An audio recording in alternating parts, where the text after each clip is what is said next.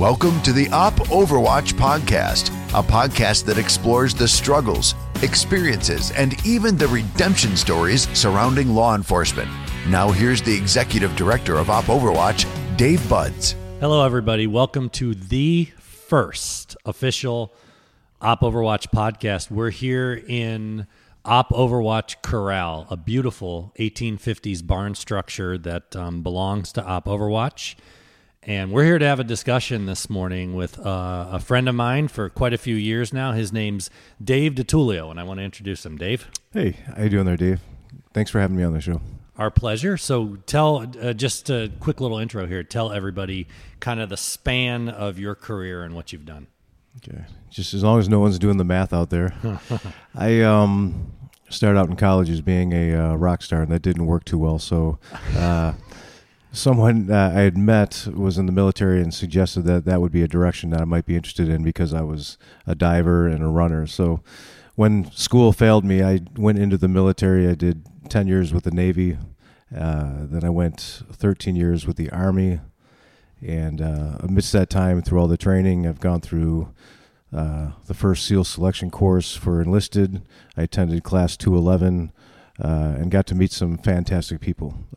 I realized during the course of that career that it was kind of selfish of me because I would never be home for my wife and my daughter. So I chose to go to the Army thinking that would be a smarter move, and that proved to be a challenge as well. But my wife stuck through it for 13 more years, and during that time there's combat tours and whatnot. I also worked for the federal government for TSA through Homeland Security as a behavior detection officer. And I did 17 years with that organization. And here I am today. And this is the point of the podcast. We want to talk to men and women that were engaged in law enforcement and just kind of get an understanding of their lives, the life of law enforcement, the current state of the way things are going, and just enjoy these conversations. And I know this morning we'll be very talkative because Dave and I are both on our second tumblers of coffee. So there's no doubt that we will not lack conversation this morning. So that was Dave's brief intro. And now what we're going to do is slow down and kind of pick some of these apart. What Dave didn't mention is that he currently runs an organization called Defensor, Inc. You want to briefly tell us what that's about? Yeah, so Defensor, Inc., I have limited skills in specific areas, and so it's hard for me to find a place that I fit well. So in this industry, we handle firearm sales and training. And the idea is to take new people in the firearms industry and educate them in the laws and stuff that I feel are important to keep them safe and families that are in the public safe. We also train corporations and churches in the areas of active shooter preparedness and response, and church security teams. So we're very heavy into the training aspect of firearms, which is huge nowadays, as you all know, listening out there, that what we're dealing with currently in the United States, ever increasing, is these attacks that are constantly happening upon threat-rich, target-rich environments. So it's great to have someone with your skills to be doing that. But here's what we're going to do. We're going to start back at the beginning, because we want to kind of walk through Dave's life and how faith and family was incorporated in all this. Now, you were sharing with me, even right before the podcast, that you grew up in a household of faith. Want to share a little bit more on that? Yeah, so I had the textbook image, if you will, of a Christian family. My mother was probably the cornerstone of my family. My father was an atheist. He was a Catholic at first, and through Catholicism, he became an atheist. Oh, wow. And spent his time trying to prove that there was no God. And through doing that, and through my mother's faith, he found through science and through my mother, his faith. And it's a really interesting story. It could be another podcast someday, but he's an amazing man. My family's fantastic. So I was raised in a very healthy Christian environment, going to church twice on Sundays and once on Wednesdays, and fellowships with other church members and things. So I was exposed to that. So it was a very natural fit for me when I decided in 86 to become a Christian. I knew it was something I needed to do, and it was a personal decision I made, but it wasn't like this awe-inspiring specific moment like some people have. So 86, when were you born? Dave, you're doing this timestamp thing. I was born in 1971. Ah, you're a year older than me, thankfully. Perfect. So 15 years old. So you're experiencing the Lord through your family, and then it's at 15 where he truly calls you. Yes, yeah. I knew it was something I needed to do, but this at that point it was something that I wanted to do, and I walked into my living room and I turned around to my father and said, you know, Dad, I need to get baptized. He's like, well, when do you want to do that? I'm like, now. I need it now. And so that was kind of the start of it. I think at church I wore complete white for like 2 months. It just felt, it was amazing to, I knew about it, but to actually to find it myself. Yeah. And so it was pretty neat. So biblical baptism, for those listening out there that aren't entirely sure, it's simply what Dave's saying is he got to the point where he felt in love enough with the Lord that it was time to proclaim publicly that he's Lord. Jesus is Lord of my life. That's pretty cool. So I got a little bit sidetracked when you mentioned that your dad's an atheist, and through trying to prove the non-existence of God. Was your dad's name Lee Strobel by any chance? I know, right? It's the same story. So he kind of followed deeply with John Clayton is what I was raised with, and he spent so much time teaching that. And so it was a really interesting thing, but it's amazing. God is amazing. I mean, you look at the details even in your eye alone, you know, the sun that never burns out. When he starts uncovering these things, it all points to a creator. And that's what he said multiple times. It's actually harder to prove that there is no God because everything points to such an amazing creator. The design is amazing. Amen. So buckle up, folks, because then now what we have here is a 15-year-old boy who's been growing in his faith with his family's foundation. Great story about his father. And at some point, this young man in Christ now steps into the military. So at what age and what led you to step into military? All right. So I have pictures. Fortunately, this is just the radio of long hair, hippie Dave. My father was in the Air Force when I was born. So he naturally thought I should get in the military. And I was like, why, man? I'm a rock star. And so I went to college to do that. And not to do that. I went to college and I was distracted by that.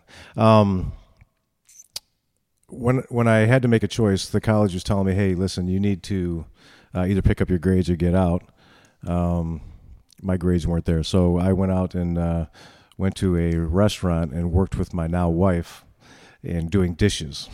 And so here I am, 20 years old, doing dishes. And I'm thinking, this is my life. This is where I'm going. My drummer was back in college. My drummer, his cousin was in the SEALs.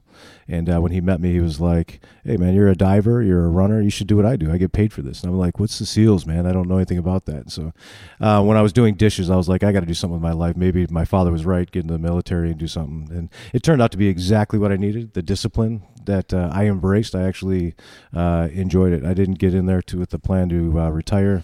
I said, as long as I'm having fun, I'm going to still do it. So Navy. So I started out in the Navy. You start Navy, and you had said you spent 10 years in the Navy. Yep. But just because there's certain things I just can't let pass. So let's talk about this rock career that you're going into. My guess is, since you and I are of a very similar age, that you're, am I right in suspecting that maybe you were like a long-haired 80s metal band? Yes, I was. Yes. Nice. And imagine that going into Abilene Christian University, where I went to school as a rock star. Yeah. You know what I mean? Throwing my guitar around, you know, and who did you, around. What 80s hair band did you model yourself after? Oh, Whitesnake. Those guys. Oh, yeah. That was a little bit of everything. So, yeah. Huh.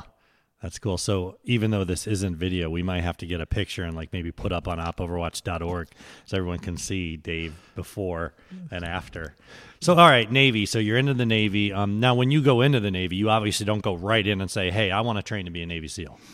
There was an option at that point. They called it a dive-farer program. You can go directly into it. I knew enough that the dropout rate was pretty extensive. So I opted to go in. I said, you can't just go be a SEAL something. You had to have a rate. So they put you typically in overmanned rates. So they said you could either be a yeoman or HN. So I'm like, whatever. I didn't realize that when I signed up to be a yeoman that I would be sent to Meridian, Mississippi to learn to type.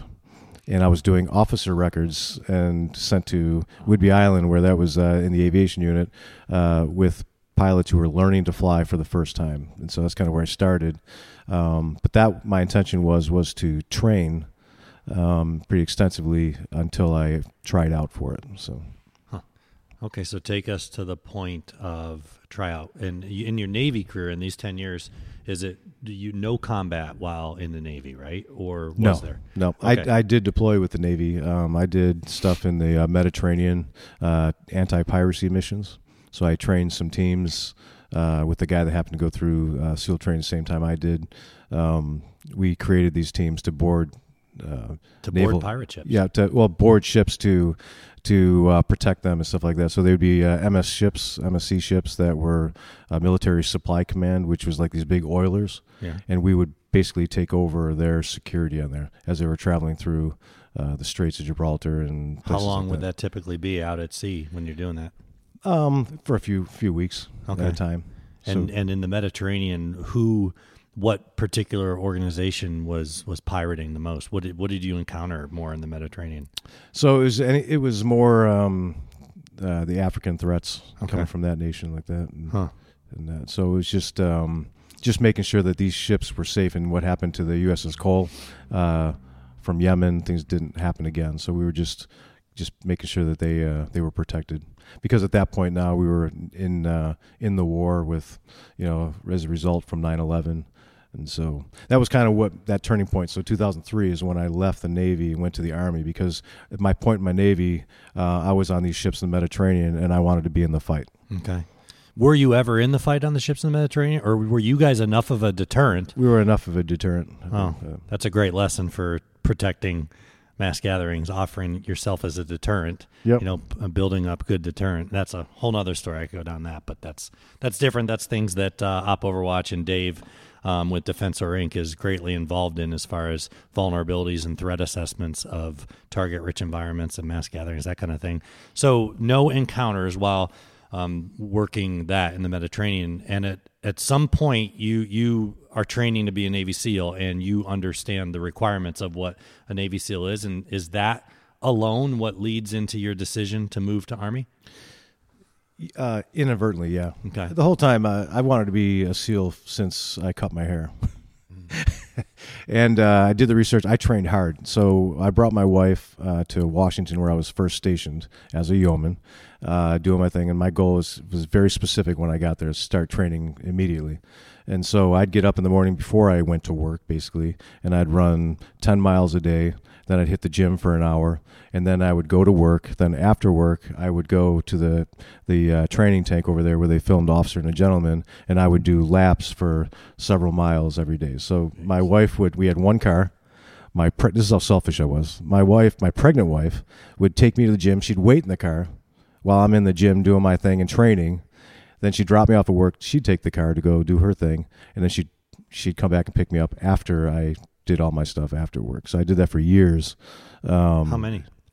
I did that for 3 years. So you are all in on training and ready to go. Yep. So when you say Washington, are you talking D.C. or the state? The state. Okay. Wow. Beautiful state. I loved it out there. We had a great church family over there. To all the young families out there and anyone who's traveling, the amazing thing is I knew no one. But when you're a Christian, you have an instant family wherever you go. And I've conveyed that to my daughter and everyone, and I've lived it. I went there. I needed a place to stay. A church took me in. I needed a car to go find our own place, and someone gave me a car to go and find houses and things like that to do that. So it's just so many blessings in being in the church from that very young age. It's a true statement, and you see it all through Scripture, that when Christ is Lord and you're on His redemptive mission, He sends friends. Yeah. He sends support. He sends providence. He sends friends, and it's really cool. I wanted to pause for 1 second, because We got plenty of time this morning, and I didn't introduce two other people that we have sitting here, and I just want them to say hello really quick. So, because at times they will interject on various podcasts moving forward in the future. So let's start with Brett Larson. Hi. Radio voice, Brett. Hey, guys. How are you? So Brett is general manager of radio station WDCX, and he's also sits on the Op Overwatch board, and he's also chairman of the Center Church, which is a offshoot of Op Overwatch. And then we also have sitting here with us a voice that as the time goes on, you all will get very familiar with, Joy. Hello, everyone. Joy Thompson. And Joy is, we call her mission support because that's the best way to describe what she does. She supports the mission of Op Overwatch in so many different ways. And we're proud to have her here and can't wait to move forward with these podcasts. And everybody wonder, who is this Joy that just brings joy to the podcast? So that's our break to introduce other people that would be part of this. But back to this. So now you're full on in this Navy SEAL training, at a point where you're so selfish, your words, that your pregnant wife sitting in the car while you're training, what on earth stops you from continuing in that direction? It didn't. So I kept... So then I went to Great Lakes to try out in a selection course for enlisted, and so I went to this course. There's 25 of us there, and I was one of 5 that graduated there, which allowed us to go to get assigned to a class in Coronado, California. So eventually, I went from there and attended. So when you say get assigned to a class, is that Class 211 you mentioned? Yes, very good. Okay, yep. So I was in Class 211 down in Coronado, California, and that was a giant wake-up call. I mean, from day one, it was, we'd probably average in the morning before we went to breakfast, 500 sit-ups, push-ups, pull-ups, dips, and flutter kicks. That was just to get to breakfast. And we were already wet, cold, and miserable. And you're doing this on the beaches by the water. Well, this was there was a grinder basically they called with little what they had frog feet. Yeah. That you would, they were flippers on the ground. We would all stand on. There'd be a guy on the podium, this muscle bound SEAL, and he would lean over and hit the music that we all loved on there, and he'd be like, "You ready?" And here we go, and we just get in it and pound it and grind it out, and it was amazing. But it breaks your will, man. So then the rest of the day is running to and from your breakfast, lunch, and dinner. You're out in Zodiacs, swimming against 10-foot walls of water, swimming, running till you're heat exhausted. Then you're in 58-degree water till you're hypothermic. You hit obstacle courses. So the whole day is just getting pounded. When's breakfast? It's been a long time, man. But is it like 8 a.m. and you start at 3? Or I mean, no, it was like I don't know. Yeah, probably about 8 o'clock is my guess. It's been a while, so we're talking almost 25 years ago. So, and is just through random stories being passed around. Are the stories about swimming in a deep end of a pool until you actually start drowning? Are those accurate stories? No, I mean, they're not trying to drown you, yeah. Right? But they're very good at what they do and getting you to a point where you do this. So I had a swim buddy that was with me in this 50-foot dive tower that we would tie knots in and do breath holds and all kinds of things like that. And his name was Roby, and that dude passed out every single time. He'd be like, red light, and pull this dude out and pump his stomach and get a few breaths in him, and then he would come to it. Like, I used to tell him, you're too stupid to quit, man. You just, and he made it. I mean, he went through and he completed it, and that's the kind of thing it takes. I mean, it just takes the willpower, yeah. And it takes literally everything. And that's as I was going through that, I started to realize that I knew about it. Everyone knows about it. You see movies and all that stuff like that. But when you get there, you realize that you are, and they say that you're married to the teams. Being a Christian family, that was the yin and yang for me. That was the struggle for me the whole time was, my whole life has been selfish, Dave. Seriously. I'm a skydiver. I'd even after all that, I'd be dragging my wife and daughter to the drop zone so they could sit and watch Dad jump all day. Mm. You know what I mean? Like, mm-hmm. So that has always been a struggle in my life, is the struggle of what I want and what God's direction for me is. So I spent a week praying to God while I was in the training, going, if this is where you want me to be, I want it. Yeah. I really want it. But if it's not, then you just point me in that direction. I just felt the calling. I didn't quit an evolution or anything like that. I just said, you know what? I think I'm done. And mm-hmm. My buddy's like, what? And I'm like, yeah, I think I'm done. This isn't right for my family. So family, balancing family, faith, and the time commitment, you chose family. Yeah, and I didn't want to waste their time. These are stellar guys, top of their game, and it's a very serious. I took it serious, so I didn't want to waste it. I didn't want to just take it right to the end and go, all right, guys, I'm done.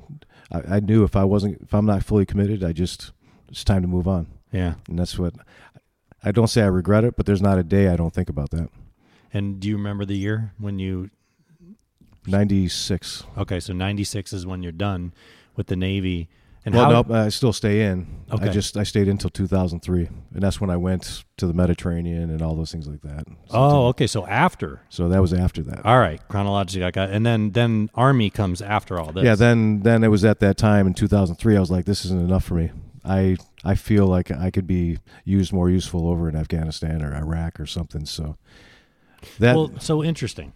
So 2003 is when the Lord impresses upon you that the priority of family means you gotta step away from this commitment to Navy. But then it sounds like you're about to step into something that's less family. Yeah. Well, because it's bigger than me. Okay. Everything's bigger than me, and I've learned that over life. And my wife stuck with me we're going on 30 years this year, and she's an amazing woman, and my daughter is amazing, to be honest with you. I think they have supported me in everything I do, but they believed that this was bigger than all of us too. Yeah, I told my daughter before I left, I said, she was pretty young, but I said, before I got on the plane, I was like, listen, those people on 9/11, those families went to work, and they never came home. They're not a part of a war. They're not in the military. They made this a home game. Dad's going to go make it an away game. Mm-hmm. And I said, this is for them.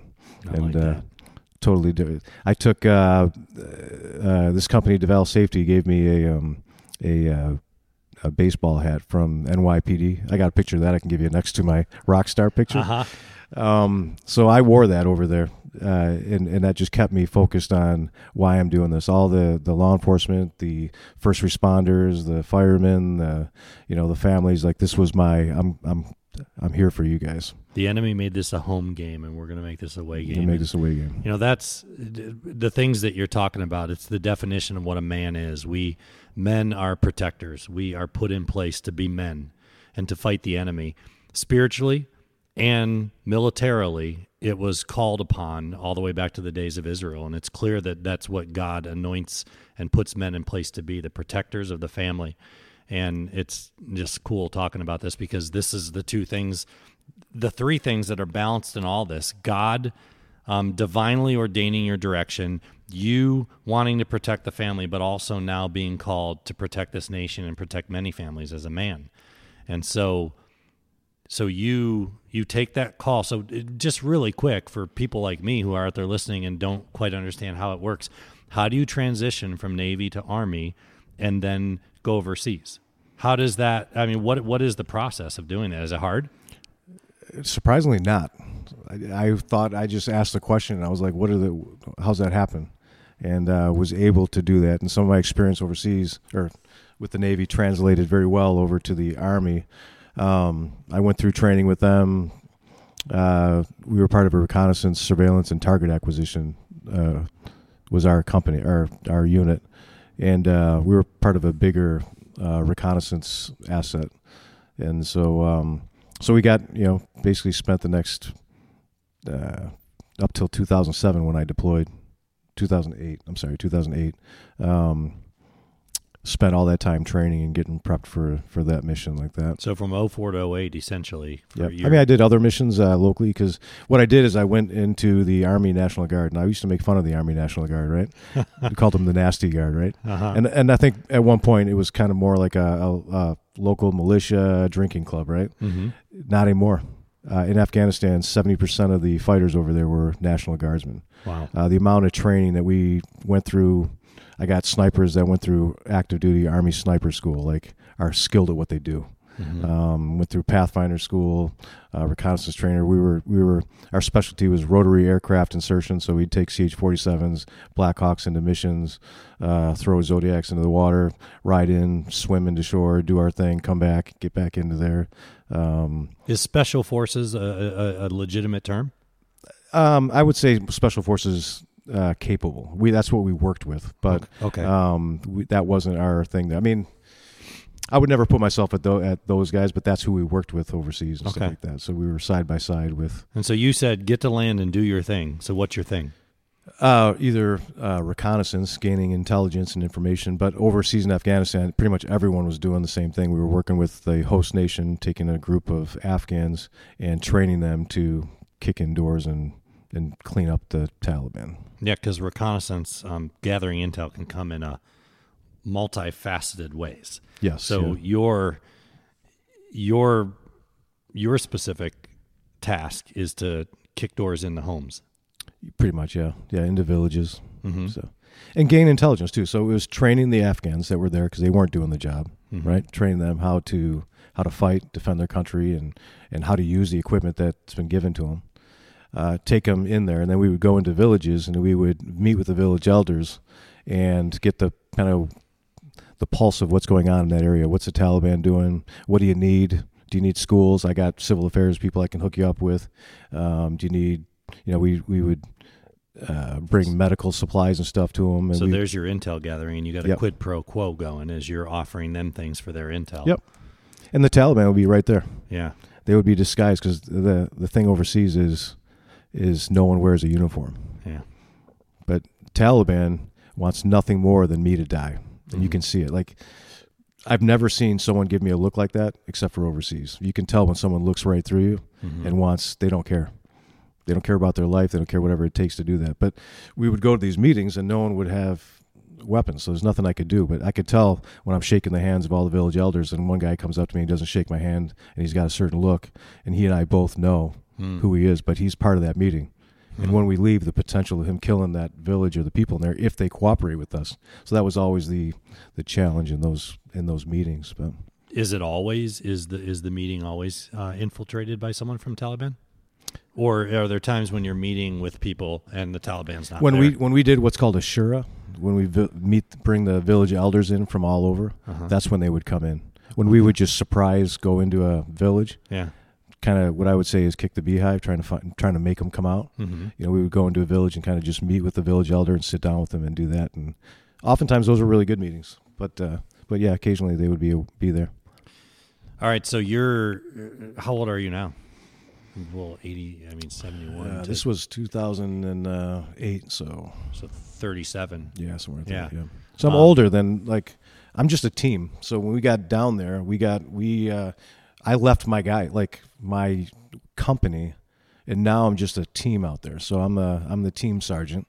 I have a team chief who is a major, and I was in charge of the guys from the enlisted side like that. Okay. And so there'd be 12 of us. Two were sent to Helmand Province to work with the Marines, the 1st Marine Division. That was a mess down there. That was 20, 30 IEDs on the roads every single day. That was a mess down there. So the Marines down there, I give them, they took heavy casualties down there, and my guys were down there. I was legitimately worried about them, but two of them were separated from us. One guy was always on rotation away. So basically my team was 9 guys. And so when we would do patrols, we'd split those 9 guys up. And so typically I would have 3 gun trucks. And they would be anything from Ford Rangers to up armored Humvees, I'd put a guy in the turret and one guy in the driver, so there'd be 3 of those. So 2, 4, 6 people. So there's 3 Americans. Now think about this, 3 Americans. So I'd have my major and the medic with him, and then the Afghans, and then I'd be another team. So it's just me by myself. I remember walking down 2:00 in the morning, all painted up, ready to go. I'm the only American with these guys. They could do anything they want with me. And just thinking, talk about having to put your faith in the hands of God. Yeah, yeah. So I had guys on the Overwatch. I knew that they were kind of watching our sector, but they're looking down. They were my quick reaction team if something crazy went down, right? They're the only hope I've got because we're just a small team. So when you're entering into a village, you have Overwatch. I have guys, placed places so that they can, and we're all attached on radio. So communication, when I do my sermons and stuff like that, I talk about, our comms is so important. We have direct communication with God, mm-hmm. and overseas. Not only did I have God, but I had direct communication with guys who could help me, and it's a direct parallel. And we can't when we had problems or if we ever left what we called the wire, the safety of our little fire base, if that's even a word, if you don't have communication, you're nothing. Uh-huh. So that lifeline, that communication is something I talk about all the time. When I put my headset on to preach, I'm just like, this just reminds me of connecting. I was just going to say, that's a sermon. Yeah, it's a whole sermon. Same thing with the Lord. Don't call yourself a child of God unless you have communication with Him. Without that connection, you're nothing. Mm-hmm. That's the same overseas. So I worked with a group called the Omega Group. That's the CIA, and they were made up of Delta Force guys and SEAL Team 6 guys from DEVGRU. And I worked with some high-speed dudes, man. They were, but if we main priority was to have communication. So they all used to work, separately. And then when we come together for these big missions, we would all have to tie in mm-hmm. and hook up and know what each other's plans are. So tell us, paint a picture for us of some of the incidents, because when you're a man of faith and you're entering into combat. Severe traumatic combat, and you're not only taking lives, but you're seeing lives taken around you. How do combat and faith in Christ walk hand in hand, and how did it test your faith? But start by just kind of breaking down one particular story or two particular stories of some of the most severe combat that you faced. Deep. Yeah. Well, I mean, just from day one, I didn't know what to expect, right? So when we landed in country, first of all, we trained at Fort Bragg for 3 months to prepare for that, and there's nothing to prepare you when that C-17 door opens and the smell of that country smells like a farm, for lack of a better word. It's just not worse, But then the heat hits you, and it's anywhere from 120 to, we've had days of close to, 130, 140 degrees out there. And you're like, man, like that. And we'd be climbing elevations of 5,000 feet or more with all this gear on and stuff. Full gear. So when we land in Afghanistan and our whole company comes into one place, and now we're starting to get assigned areas to work. So my area was Kandahar to start with. Mm-hmm. And so there was a team that was already out there. So I'm going to take my guys and replace them. So we did what was called a left seat, right seat. So my job was to go out there with my major and meet the ones that we're going to replace. And so what they would do is they would take us out with them on missions and go like, hey, these guys, don't trust them. These guys you can totally trust. This road, you better pay attention. And they give us all those kind of intel that we can, right? And day one, when I meet them, we passed a bus that was meant for us that was blown up, and sheep were all over the place. It was just destroyed. And I'm like, man, wow, this is day one of me getting there before I bring my guys out there. Mm-hmm. And then we get into the base camp there, and from 150 meters away, we just start taking fire. I was just like, man, this is day one, right? So now fast forward that, I'm picking up my team, and the team, these guys are getting ready to leave, and now my team's taking over. And so before they leave, they give us this parting gift. It's a G.I. Joe. You might be too young to know who this is, but G.I. Joe, I was like, this is the man, right? So they give me this little G.I. Joe, and they're like, take this. This is giving us good luck the whole time. I'm like, a figurine. A figurine. Yeah. So I'm like, God's got his hand, but, I'll take anything, man. At this point now, it's crazy out here, whatever, right? So I'll take this G.I. Joe. So we take this G.I. Joe, I bring my team out, and, we're out doing, patrolling, just come and get us, you know what I mean? And nothing's happening. My guys are like, dude, we trained all this train, and we're day supposed to be one, in the you're taking on fire. Yeah, now, and I thought, I thought this is how it's going to be, but then we get out there and the team's like, really, this is it? There's nothing's going on. What are we here for? And so we decide to sit around this fire at our little base, and we take G.I. Joe and we stick him on this stick. We tape them up on there, and we sacrifice. Oh no! So we're like, we want God. We're here to fight, man. So we and I am telling you, the second we did that, rockets flew over our head, and it was the start of our thing. And I was like, oh my! And so my guys know this, right? But my major doesn't know this. My team chief, right? He's like, what's going on, man? What happened? Like just this pace change. You know what I mean? He's like, where's that G.I. Joe? And I'm like, yeah, about that. Oh my God. He's like, you did what? Because he's like totally, you know, so G.I. Joe is not with us anymore, but nonetheless, so. Very interested. Joy, do you know who G.I. Joe is? Okay. So we have way too many Kens in America right now and not enough G.I. Joes. And it's interesting that as you sacrifice the manly G.I. Joe, the attacks start coming. And just to get philosophical and spiritual here, as we have more Kens in America than we do G.I. Joes, it makes us susceptible to the enemy and to the attack. Poor Kens. Yeah, we got way too many Kens. Driving Barbie's pink. Although he was driving Barbie around. Yeah, but it was a pink car. Yeah. So G.I. Joe was fighting overseas so Ken could drive Barbie around in his fancy car here. That's a whole nother podcast. Yes, and then Ken became a worship leader. Yeah, and put on skinny jeans. Skinny jeans, yes. For that. We need more explanation. Oh man! So you sacrifice G.I. Joe, and as a result of that, the rockets begin flying. Not as a result of that, but you guys get what we're going here. So we're in. So the little background on we're in Kandahar in a place called Fob Mahalik, and that was like the CIA's little spot there. And Fob Mahalik was a guy from Special Operations. They took that base over from Muhammad Mullah Amara. He was the main kingpin where that base is where Osama bin Laden and his guys, you see the training videos of them jumping over obstacles and training before they came here. That was the last known location before they all separated to fly out to go get the planes. So there's a lot of history in that spot there. So what the CIA did is they took that over and said, this is our place now. And so we raised the American flag there, and we put a light on it and just said, here, come and get it, right? So that was kind of like and I was like, yeah, this is why I'm here, man. Let's do this. I mean, if we're going to do this, let's do this thing, you know what I mean? So great guys over there, part of, when I met the major that I was replacing, he's like, Dave, I want to take you to some of your guys there. So I'm like, what is that? And he goes, let's go over to the CIA area here. It's called the Omega Group.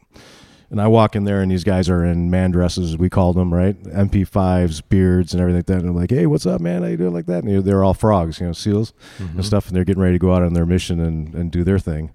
And I was just like, man, this is a great opportunity for my guys who've never been around this and these kind of guys, these caliber of guys and stuff. So we didn't do everything with them, but we flew around in hind helicopters. We did joint missions and some things with them, and I got to know some people really well through that environment. So, did you want to get into any of the stories? Yeah. So, where you're encountering? So throughout my whole time there, I didn't expect, like, we came across IEDs, improvised explosive devices, lots of them. I mean, a lot of them. And there just wasn't enough assets out there to take care of those. So for example, we were out on patrol and we came across one. So when we come across one, we back off from it. We shut our radios down and put perimeters on it and make sure it's either going to be command detonated, physically with a physical line going to it, right? Or it's going to be remotely detonated. So we're trying to find the shooter or the player in this. But then what I would do is I would call EOD to come in and handle that explosive, the guy with the suits and everything, right? Yeah. Well, we sat there for 8 hours because I can't leave it because my other troop, other teams might be out there and they might come across it, step on it or whatever. So after sitting on that for 8 hours, and you don't sit in Afghanistan for 8 hours, you become a target. So after that, I went back to my special forces guys and was like, listen, I need 60 pounds of C4. I need det cord, M68 plungers, time fuse, and that. So I was a walking explosive, man. So what I would do is I would, take a metal detector, walk up for any secondary explosives, because one would be kind of like obvious, and then they would plant stuff because they know you'd walk up on it and get you before you get there. So, so I just became that guy. I became the guy that walked up on these explosives and kept my team out looking to make sure there was no one else out there, and that's a long walk, Dave. That's like dead man walking, like in jail cell, you're going to your execution. Because in my mind, day one, I guess to revert back, day one when we got that firefight was close and stuff, I was like, that's when it hit home. I was like, this isn't the Mediterranean anymore. Like I'm probably not coming home. And it was probably the best thing for me mentally because I accepted that. I'm like, God, this is just in your hands. I'm going to do what I got to do. It's 100% in your hands. And I had to hard thing is you got to kind of compartmentalize your family. And so it wasn't until we were done with the mission, I'm smoking a cigar, because that's how you handle world problems, over a cigar. Yeah. And just chilling there and just letting everything come down is when I started to let myself think about my family, call them on my sat phone, and talk with them, which is amazing, the technology now. I could be on a mountain and be like, hey, honey, how you doing? Oh, got to go. You know, that is like amazing. That. So we'd be out there, and so I'm the guy walking up in there. And so I just remember thinking to myself, man, with a metal detector. With a metal detector and all, and my stuff to place charges on these and blow this thing up, right? Because you can't leave it there, right? Mm-hmm. And so, so I remember doing that and just thinking, God, this is me and you. And I guess the best place to be when you're on an explosive is right there, because if it went off, I figured I would know it anyways. But right. I'd just be like, God, hey, how you doing? It's the way. It's the way to go. I guess it. You know, and I kind of just accepted that, right? And I didn't want my friends, you know, my teammates to do it. I was like, I'm the guy. I'm 30-something years old, and I'm mature enough, and I'm a Christian, so let's do this, you know? So I didn't realize the toll it was going to take on me until I got home. And my dad would be like, Dave, what's going on with your hand? I'm like, what? And I'm like looking at it. I'm like, I didn't feel different, but I'd look at my hand was shaking, and I'm like, he's like, what's going on? I'm like, I think it's just all coming to, like, why am I here? I shouldn't be here. Mm-hmm. And there's many times when I came back home after that, I was just like, I just knew I was going to die out there. It's crazy. And God is amazing. But yeah, so I've got pictures of that I could show you, where I'm actually on an IED and placing charges. And so you're a walking explosive, looking for an explosive. Yeah, I just got to carry. I got to be able to get rid of it, because you can't just go shoot it, because it becomes unstable then. So you got to make sure you take care of it. So I'm placing C4 charges on him and time fuse and give myself 2 minutes. And who's got your back as you're exposing yourself? Well, my team. So what I want very slowly. Yeah. So my team is what I'm doing with them is I'm putting them looking out. See, I didn't want them to. I tried to protect them, because I had some young guys on my team. Mm-hmm. I tried to protect them from the crazy things that I've seen over there, like my job was, I worked with the FBI, actually. You'd probably find it. I meant to bring his name, but he was there, and he worked the case with 9/11, trying to figure out, like, check for remnants from the explosions and stuff, and see if you can tie something, find out who they can tie it to. So he taught me how to do, like, a battle damage assessment, like redo that whole explosion from the inside out, and take DNA samples. So I'd be on the bodies.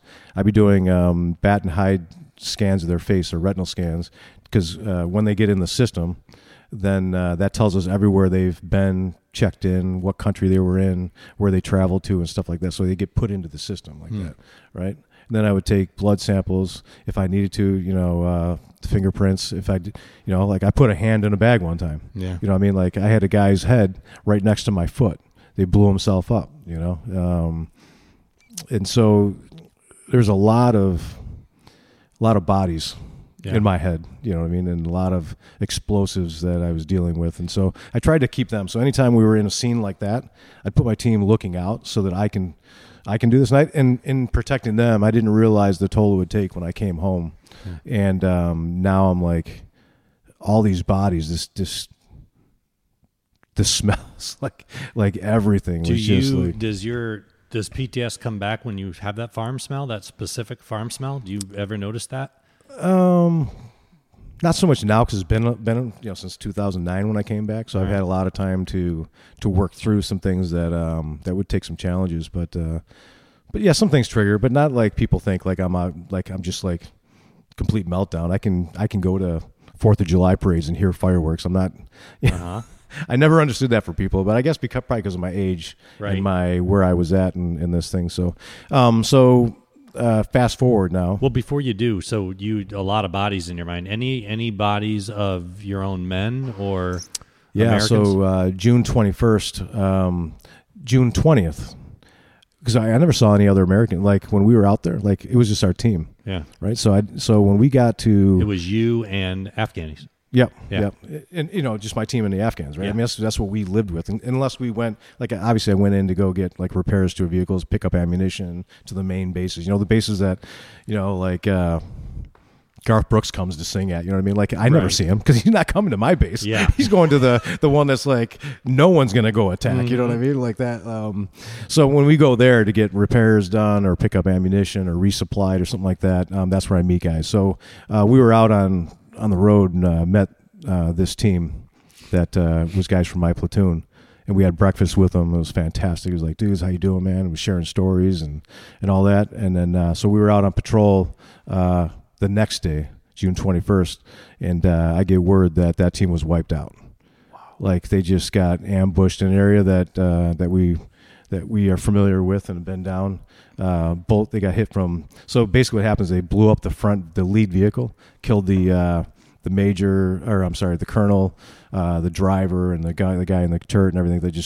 It blew that thing 25 feet up in the air in a hole you had to climb out of, probably half the size of this building, depth-wise like that. So they destroyed the front one, which stopped everything in the back, every vehicle from behind there, and then they just hit them hard from both sides, like 25 yards away. Wow. And just got pounded. One of my guys, you were just with them the day before. Yep. Mangano, great dude, just got married before he left.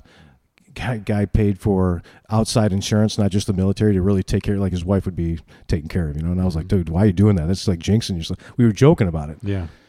And on that day, he was in a Mark 19 up on the turret, and he was firing back, trying to just fight for everything he had. And a rocket went through the plates that protect you behind the gun, you know, went through the plates, went through his plate that he's wearing, through that one and back out the back plate, and it just cut him in half. And he died firing, still firing like that. But just, just incredible stories of what, you know, what these guys went through and stuff. But so, yeah, that was hard to guys that we had literally just seen, talked to, and now it became real. And so. And were you in combat where you had to take lives? Oh yeah. Mm-hmm. Yep. So you also, you're balancing faith with that. Yeah, that was a challenge. I mean, everyone asked me that, you know, how can you do that and be a Christian? And, you know, you read countless stories where if God had his way, we'd be wiping out men, women, and children and taking everything. And we don't fight like that now. It's like win the hearts and minds garbage that they got out there now. Like we're so strategic now that we could be talking right here, and in the bathroom next door there, I can have a rocket hit that and take out a bad dude. You know what I mean? And like, and that doesn't affect us, right? And combat's dirty. Combat has a reason why they do what you do. So you have to break the will of the people. If it doesn't affect us in this room, hey, stay here as long as you want, man. I'm not, you know. And so you got to get to a point where the people are like, get them out. Like, let's take care of this. Let's get this country back under control and not let the Taliban do it. Because if they all united, Taliban wouldn't be an issue. That's amazing that you just said that, get these people out here, because Dave and I were studying the Word together with about 15 other men this morning, and we happened to be studying the portion where God's Word, God's presence is kept in the Ark of the Covenant, and the Philistines capture it, and the destruction to the Philistines because of the presence of God is so devastating that what do they say? We have to get this out of here. Yeah. And so those are the stories I just told myself. You know, my biggest thing, I guess, and I've said this to myself on patrols, first of all, I can't imagine being on the other side of us, because our technology, what I had capable of doing, my night vision would be, I could put thermos on there and see your heat signature on it. Like, I got some crazy stuff, you know. I could see you from 12.2 miles away and call a rocket in and that. So when you come back to the States, do you bring a survivor's remorse with it, because... or guilt with it, because of the fact that you're doing you're on these missions where you're walking up to bombs and you're not losing your life, but then people around you are. Yeah, is that a struggle? I'm careful. That's probably my biggest struggle, man. Is I don't know why I'm here. I don't know what God's plan is. Yeah.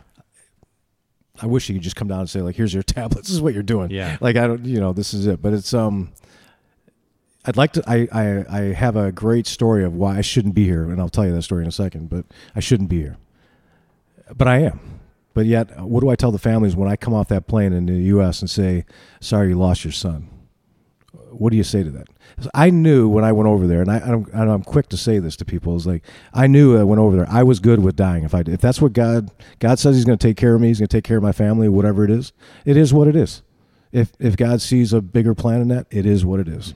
And I know that God, I don't want to leave my wife and daughter. The hardest thing I ever had to do was put my daughter to sleep knowing I may never see her again. Like, it, just think about it now. That's probably worse than combat, you know? Well, I can put myself right there. Yeah. To look at him and say, this may be the last time. And, you know, that's, I don't like doing that. So in fact, I'd send my guys home one at a time to do the rotation. So I wasn't going home. I didn't go home. I was like, I can't say goodbye a second time. Let's just do this thing and get it over. I'd love to see her, but I need my head in the game, you know? Mm-hmm. But it had a toll on me, not being home, and just, you know, every day under that kind of stress like that. So October 20th, 2008, we were on, I took my team out on a patrol. We're going 5,000 feet elevation. We were into four caves. We were looking for weapons caches, Taliban. We went into villages just trying to find, like we knew they were in the area. We're just trying to bring the fight out.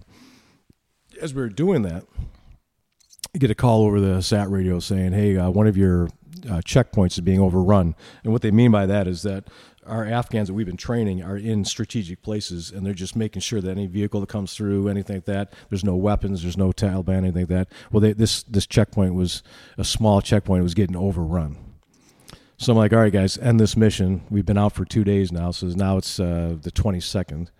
And so instead of going back and refitting like that, we're no sleep or anything like that. We just load up with ammunition and stuff. And I'd tell the team of Special Forces guys back at the thing, I said, listen, just stay on the phone ready in case something happens. I have no idea what we're walking into. Crazy. So it's literally me and just two other gun trucks.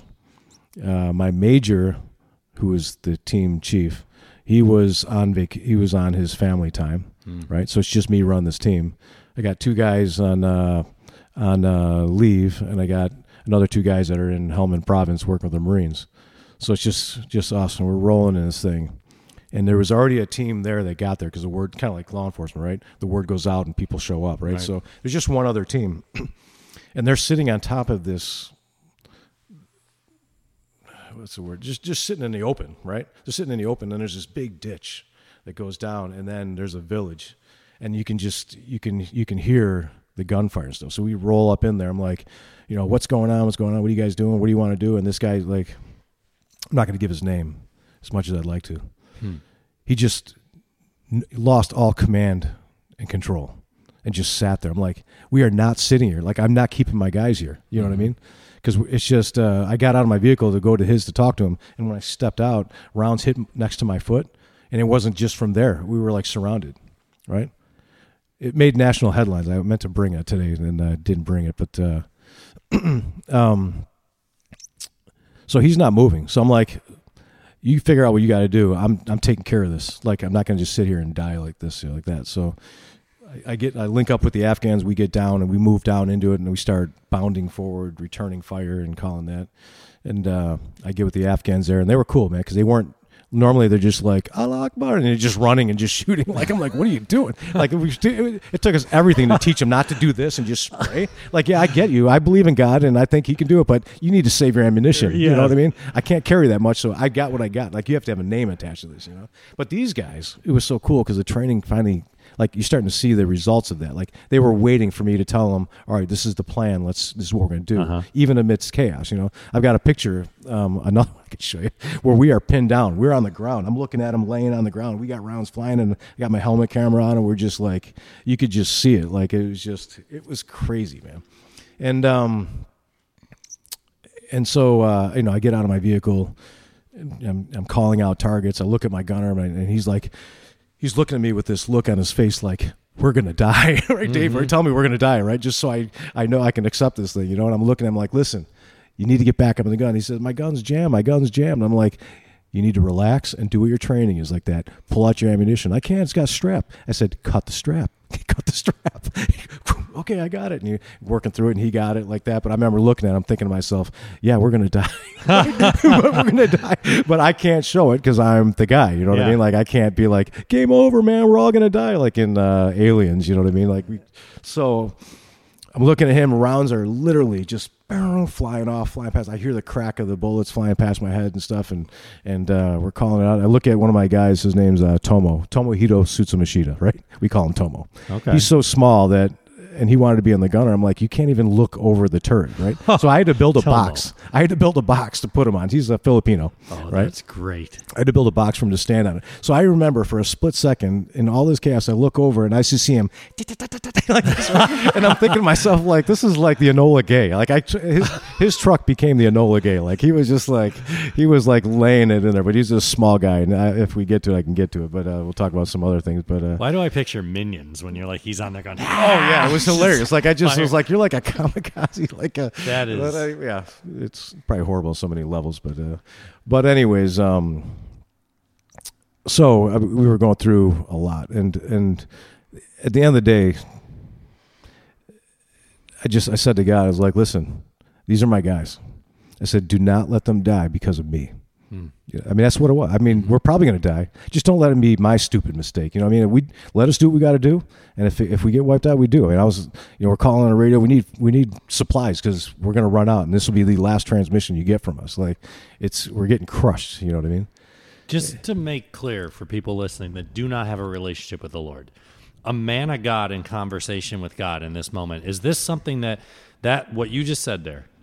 Is this a conversation that's all through the time that you're overseas, you're constantly having with God, and this is a conversation at that very moment that's filtering through your head as you're going through this?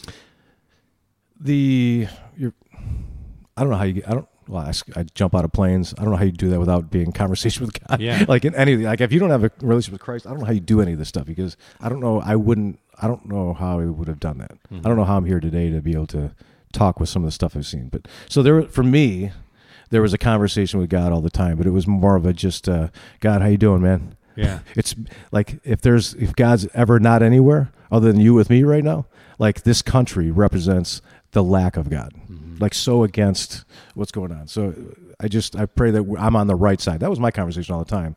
I want to do what you want, but I want to make sure I'm on the right side of this fight because mm-hmm. I don't trust, I don't want to say that. My government, I've seen a lot of stupid stuff from my government. And yes, we have. But, but that wasn't for me to decide. God's in control of everything. I just want to make sure that, if I'm fighting and I'm doing what I'm doing, I want to make sure it's your blessing. So that was as a Christian, that was my conversation all the time. Well, this conversation, and just sorry to interrupt again, but it's interesting because you're having a macro level conversation about everything, the purpose that you're there, the nation, all that, but you're having a micro level conversation about you and him and your survival and your protection of your guys. Lord, don't let this, if we die, don't let it be because of me. Guide my hands, make me strong to battle. Yeah, and that was a, hey God, I'm here. Like I know you're here now, so I need you. Only way I survived was because of God. That's what I tell people. The only reason I'm here right now, I've got pictures of these Ford Rangers that we had. There was bullet holes in the gas tank. There were bullet holes in doors that should have taken, those who were sitting in those seats out. There was bullet holes in the engine block. There was, every one of my guys had different, magazines for the AK-47s. My Afghans had bullet holes in the magazines. Like, that's how close it was. Mm-hmm. Like, not one injury, not one death in that thing. It's amazing. In this battle, nothing. And yet we took out 31 guys. We captured 20. And in that conversation, when I said, God, it's you and me, in that second, after that, we intercepted Thuraya phone traffic. And we got... we figured out who the enemy was that we were fighting. They were three top military commanders for the Taliban on the J-PAL list, one of the most wanted. Huh. And because before that, they were like, sorry, we don't have help for you. Yeah. Like, I was like, dude, we are literally, God, this is you and me. Like, when that call came out, like, it was like, yeah, this is it. Let's do what we got to do. But when that call came out, we were able to let them know, the higher organization, let them know, hey, I've got three guys that you want to know. And then when they recognize those names, all of a sudden now it's like, we got help for you. B-52 bombers, three 500-pound bombs. Who intercepted that intel? I mean, how does that get to you so fast? Because we're able to pick up, that's what I mean, this technology we got. You can intercept, you can like tap into radio waves that are out there. Uh-huh. I can jam them. I can make them so you can't communicate. But in this case, you want to hear who the enemy is, what they're saying, and stuff like that. Once they verified that, then all of a sudden, like I was like, God, you are amazing, man. Through the Air Force, which I never would see. But yeah. You know, I was like, oh my gosh, man, the sound of that thing and to see the lasers on it and identifying clearly who they were and all that. So we did our thing. Of why you're saying you should not have been here. No, not at all. Not from the second I got out of my vehicle from that. It's just amazing. And the Afghans and the way they worked, the guys, the way they listened and just strategically how we were able to place ourselves. But we, you know, when we pushed them back, we got them on the run, which was crazy because I don't think they realized how small a group we were, you know. We were going through, as far as you can see, marijuana fields. And marijuana is taller than me. Not that I'm that tall, but I can't see. Like, I'm going through this thing, and my interpreter, puts himself in front of me as bullets are through this thing like this, you know, like flying through it. And I'm like, I can't see. I don't know who's out there. Like, and I'm like, you got to get behind me. And to have an Afghan put his life for a Westerner like that, we're tight to this day. Like, he's lives in the United States. He got his freedom through his time interpreting for the U.S. Oh, wow. And he's an awesome guy. I'd love to have him someday come up here and we want to meet him. Yeah, he's a fantastic dude. But so here's a funny story. Funny in my way, right? Mm-hmm. So once we're all done now, we get to where we bomb this place and stuff. And now there's like, not to gross everyone out, there's bodies everywhere. Mm-hmm. I mean, everywhere. Mm-hmm. And I remember sitting there and I'm like, it's not affecting me, which I'm like, that's probably my biggest thing right now is I don't understand why. Mm-hmm. Right? So I'm sitting with bodies just everywhere. And I'm hungry now because I haven't eaten, I haven't slept, I haven't done anything in 3 days. So I grab this giant pomegranate. The biggest pomegranates you find are going to be in Afghanistan. They just taste amazing, right? Mm-hmm. So I'm just laying there. I put my helmet down. I'm just chilling back there. And I look at this kid who's like, that's a great picture, too. I got too many pictures. This kid, I'm looking at him, and he's like young as my daughter. Mm-hmm. This dude's got an AK-47. He's smoking cigarettes. There's a pack of cigarettes rolled up in his sleeve. And this dude's in heavy combat like what I'm doing like that. And I'm just like, how sad is that to have a child? Like, there's no way I'd allow my daughter to be in that. That's why I'm here. Yeah. So that she doesn't have to live like this. And I'm looking at this kid who's like seeing things that I shouldn't even be seeing. Like my guys shouldn't even be seeing. And he was fighting right next to us, man. I mean, these were kids. Was he Afghani or American? He was Afghan. Okay. Yep. He was an Afghan that was fighting for his country. And side by side with me. And I'm just looking at him and he's just like smoking a cigarette. And I'm just like, dude, smoke on, my man. Yeah. Smoke on. That's your common language right there. You don't have any ability to talk to him. Yeah. It's just the communication was amazing even when you can't speak the language. Yeah. I mean, I learned it pretty good when I was out there, but he's looking at you thinking those pomegranates are good, aren't they? Yeah, he was. But just the amount of onslaught and stuff. So again, trying to protect my guys, you know, I have to do a battle damage assessment. So I start going through everything. So I put my guys, you know, facing out, you know, and going through everything. And I collect all the explosives. I blow them up and all the, you know, everything that was there, you know, took what we needed. And then I got to go to the bathroom. Mm-hmm. So I go to the bathroom, right? And now I had a lot going on, man. Like, my nerves are on edge right now. Mm-hmm. And I'm just like, thank you, God, this is all over, right? So I'm going to the bathroom. Yeah. Not to gross anyone out, right? No. But I'm out, right? Yeah. And all of a sudden I hear like this, and I'm like, it's like, like that was like a rocket. Talk about take me right back to it. I'm like this. So I go all over myself, you know, because I'm not going to die out. You know what I mean? Like, like here, there's Dave. Dave died. And like, oh, wow, he died with his pants. You know what I mean? Like, right. I don't want to be gross. That's awesome. That is your thought process at that moment. Yes. I am not going out. Like, I'm like, where is that coming from? You know? And I'm like, I'm not going to die. You know, out. So I'm trying to be politically as correct as I can. So my guy's like, what's wrong? I'm like, where's the rocket come from? He's like, what rocket? I'm like, you didn't just hear that coming? He goes, no, that was my flare kit, because we carry flare kits, right? There's a flare kit they sent up so he could let the other teams know to come in where we were. And I'm like, you couldn't tell me? Yeah. Now I'm like disgusted. Right.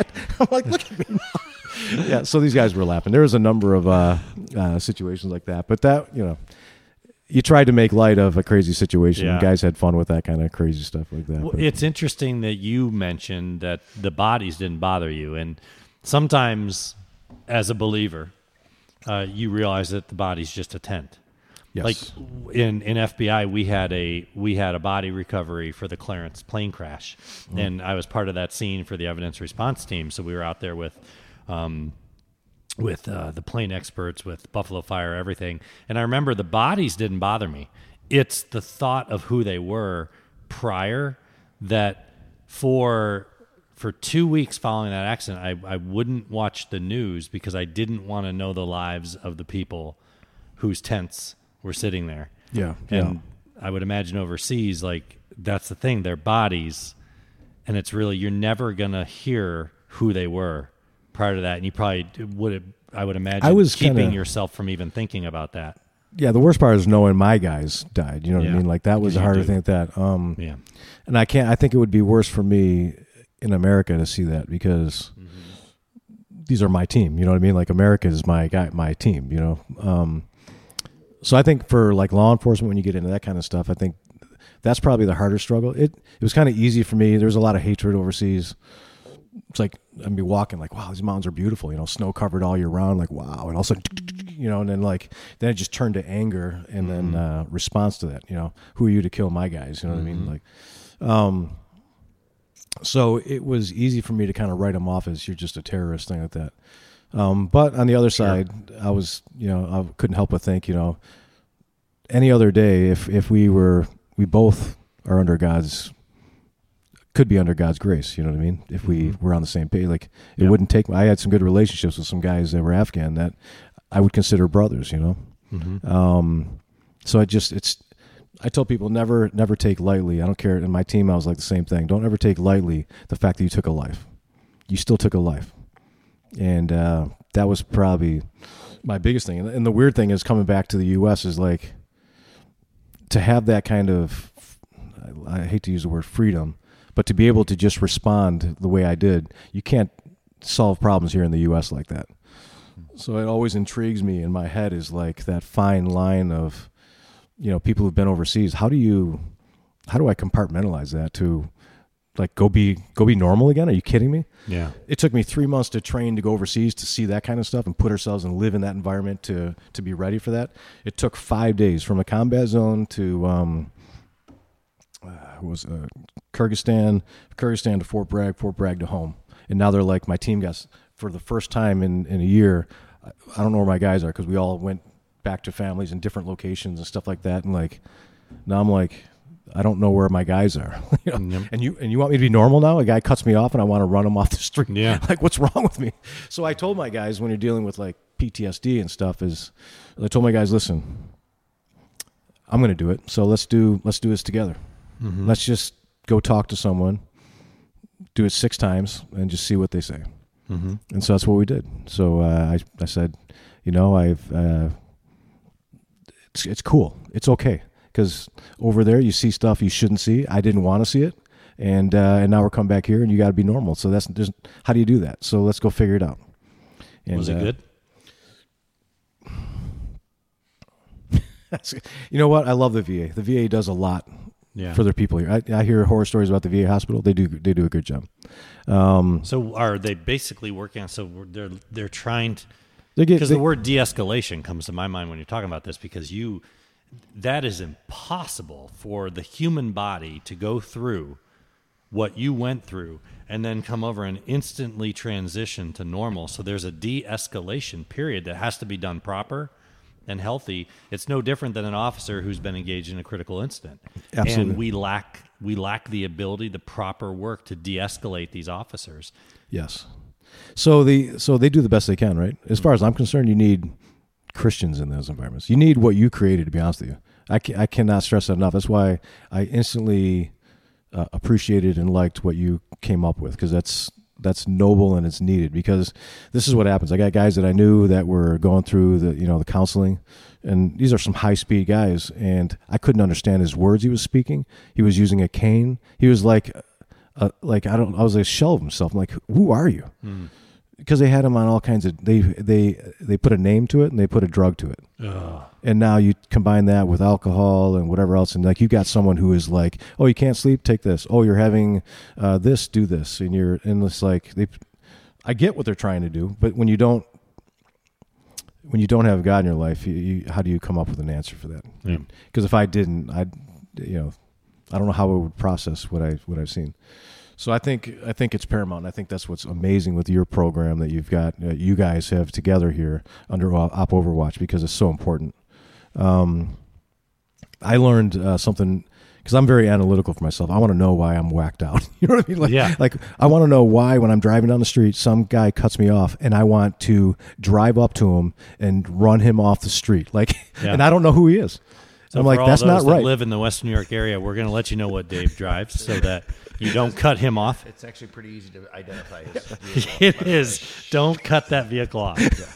No. So it took a while, but I was like, but I recognized it. So just recognizing it alone was enough for me to say, you know, this isn't Kansas anymore. Well, you said it earlier, and is this what you recognize? You just said a few minutes ago that you can't handle the problems over here like you could over there. Over there, you kill them. Yeah. I mean, over there, they're the enemy, and that's your plan. But over here, you can't do that. That's not how we handle problems over here.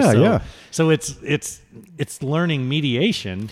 So this is what they taught me, and I hope your listeners are listening, because if I can give you any good advice, it's what helped me out of all the stuff I do. Because you know what? I don't like going into a table with all people like me and listening to us all rehash the garbage that we saw. Okay. Like, I'll never forget it. You'll never forget what you saw, or you'll never forget it. And I don't know that I need to. I'm not even asking for that, because it made me who I am. And I need to understand that, you know, yes, I saw this kind of stuff, and I have to, you know, live with that and understand it, you know. But you know, to sit there and talk about, I was just like, I left there. Every time I left there, I was like more mad. Mm-hmm. You know what I mean? But the one thing that was told to me that helped me through it all was this. Before I went over there, I was an adrenaline junkie. I drive my crotch rocket 120 miles an hour down next to ECC, down up to BB Road, and jump out of a plane. And so I'd take my helmet off, get off the motorcycle, have my parachute was already on, and I'd go to the plane, jump out, do 230 miles an hour in the, you know, and then come back on, put my helmet on, driving like, and I was like, this is like amazing, man. I don't need to do drugs. Yeah. This is great. Yeah. All right. Then I go overseas, and every day, you're like, oh, this is beautiful. And like, now you get someone's trying to kill you. Uh-huh. So that all of a sudden now your heart rate goes up, that adrenaline goes up, and you're associating that adrenaline with death every single day. And now what they're saying is now your body, if I cut you off, that adrenaline spike, as small as it may be, instantly triggers fight for your life. Huh. And I was like, oh, wow, no one's ever explained that to me. Yeah. And so they said, like, so now what you got to do is, because you spent a year of that, is you got to change your dendrites, right? So, like, my daughter hope she's not going to be listening to this right now. She took violin. I was like, that was the worst sounding instrument I ever heard. I instantly regretted violin, right? Really? Yo. Well, yeah, I guess if you're not good at it. When they're first learning it, I'm like, really? All right. And then all of a sudden, you got this note, and you're like, did you hear that? Yeah. And my wife's like, what? I'm like, that peaceful sound. Right? So that was a dendrite, right? That was like a boom. She hits it. She knows it. Then all of a sudden I hear, like perfect sounds, right? Uh-huh. Like two of them now. So what you're doing is she's building block, and she's rechanging, and she's learning step by step how to play that instrument, to where now she could play canon in D, the most beautiful sound I've ever heard. You know what I mean? Uh-huh. But it took retraining that. So when I went overseas, what was used to be good adrenaline was associated now. Any spike in adrenaline was fight for your life, instant anger, instant put the dude down, and be like, you know, and your heart rate's just like everything, you know. But it was all associated in a bad way. So I told my guys, listen, we had a what's the word I'm looking for? Rules of engagement overseas, right? Mm-hmm. We all worked in it. We weren't crazy overseas. We knew what our rules were, and we fought within those rules. Now you're back in the U.S. You have a different rules of engagement. This is where we're at. You're not crazy. We're just not. We're in a different block. You know what I mean? So like, that's the answer. That's what I was going to ask you. How do you retrain that physiological reaction? It takes time, and you have to want it. And you have to recognize it. It's training new rules of engagement. Yep. Huh. Totally, because my guys aren't crazy. They're not. I put my life on them. Overseas, they were great, and then all of a sudden you come home and you're like, psycho? No, it's not true. Yeah, the world wants to put a label on you, and you're trying to figure it all out now, because we actually can sit and think about it now. You know, we didn't overseas. That's huge. I'm writing that down, Dave, because don't hold me accountable. Well, with Op Overwatch, everything we encounter is dealing with PTS, and this retraining rules of engagement is a brilliant way to state things and to attack things. Yeah, you have to be able to you have to recognize that something's not right. So just to recognize it. Yeah. It's even like you even take it to a level of an officer, adrenaline flowing all day on the job, city officer. Yeah. And now they come home. There's two different rules of engagement between what you're dealing with on the street and what you're dealing with in an argument with your wife or a disagreement with your child at home. Yeah. Yeah. And teaching, that's brilliant. Yeah. Stealing it. Yeah. And compartmentalizing, learning to put certain things aside so that you can focus on what you're doing. And then you can bring that back out and address those different things like that. Mm-hmm. So PTSD is not something to be afraid of. I think that's the biggest thing for people. And I'm just the kind of guy, I don't care, man. But, you know, when you talk about PTSD here with your officers, I would imagine, I'm not one, but I would imagine that if I said, hey, something's not right, I'm going to be afraid now as soon as I say that. That someone's taking my badge, someone's taking my gun. Right. I want to be labeled this, and I'm here to tell you guys, you need to don't be afraid of it. Yep. Address it, because it's very real, and that doesn't mean even when you fill out your pistol permit application, they're looking for the guy wearing a tinfoil hat going. Yeah, they're out to get me. You know, yeah. I mean, like I've interviewed a few PTSD is fine. You're not going to lose everything. Just it's cool to go and do that because you've seen things that people shouldn't see, and you need to. Yep. It's okay. It's why actually some people, I don't think it's viewed as disrespectful. I actually think it's viewed as respectful. When we talk about it, we take the D off because it's not a disorder. Mm-hmm. It's a natural physiological reaction to the trauma that you've experienced. And the more that you embrace the normalness of that abnormality, the more that you can conquer it. It's not getting rid of it. It's not defeating it. It's knowing that it is a normal reaction. And so you're training yourself as to why that reaction, understanding why the reaction takes place, but then understanding how to live with that reaction and not try to run from it your whole life. The ones that go off the deep end are the ones that end up with suicide, or the ones that spend their entire life running from it, medicated, running from it, and they just can't win. So I'm done running from it. Yeah. The final end is I'm going to do the world a favor and I'm going to remove myself. But you just know that the Lord's going to put people listening to this that need to hear what you said today, because you don't run. You don't run from this. It's not a disorder. This is a natural reaction to the trauma that people go through. Military, law enforcement, you go through this trauma more than anybody in the world goes through it. Don't run from it. It is natural. So learn to embrace it. Learn to live with it. Don't eliminate that disorder. Stop thinking that there's something wrong with you because it feels abnormal. The abnormal is normal, and we see victory. Obviously, Christ above all. Christ will bring peace and will bring newness to you, and will actually what Jesus Christ will do is he'll take this trauma and he'll turn it and he'll use it for good. It'll be a powerful weapon. But even without Christ, you do not have a disorder. This is natural. You cope with this. Being in communication with people who walk through it with you and teach you new rules of engagement and how to live with this rather than running from it. Yeah, we're all on the same page. Let's do it together. Let's heal. So like law enforcement right now, I tell people, I don't know why you want to be a cop, right? World is like, defund you. We're recording you. Every second is going to be judged in the 2 seconds you had to make a decision for life and death, you know? And so that for a law enforcement officer, it's got to be very frustrating. And I feel for you. But like what I love about what you guys have going on here is that if you have your identity and your badge, you're going to feel the personal attacks from the world, but you have an important mission. When I was overseas, everyone hated me. The only identity I had was my team. And if I put my identity on my team, then I'm like the law enforcement, like when I get home, I'm like, why, you know, I'm faced with all that. But my identity is through Christ, so he carried me through this. And so because everyone hated me in the military, as far as my enemy, I lived for a year with pure hate and want to kill me specifically. You know what I mean?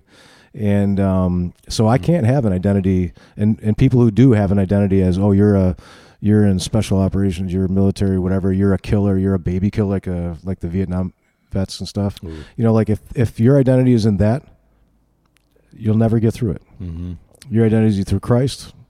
He's with you the whole time. And that's who that is what I feel makes me stand out from a lot of people's only because of the grace of God. I think that's a great point to end on for today, because I love you, man. We just talked for an hour and 20 minutes straight, and it felt like 10 minutes. It really did. And let me wake up Brett real quick. Yeah. But we haven't even entered into your federal career and our discussions on what you do now, which is so important, and even future with the gun range and the partnership with us and all that. So we're gonna have to someday we'll get back into it. We'll get together and we'll talk about that soon. So we're gonna just wrap this up right now. Thanks for joining us, and we'll see you. We'll hear you on the next podcast. Thanks for listening to the Op Overwatch podcast. For more information about the ministry of Op Overwatch, please visit opoverwatch.org. We hope you enjoyed this new episode, and if you did, please leave us a review on Apple Podcasts or wherever you listen to your podcast. Please share this episode with others who might be interested in this topic. Also, feel free to let us know what topics you'd like to see covered in future episodes. Just get in touch on any of the Op Overwatch social media pages.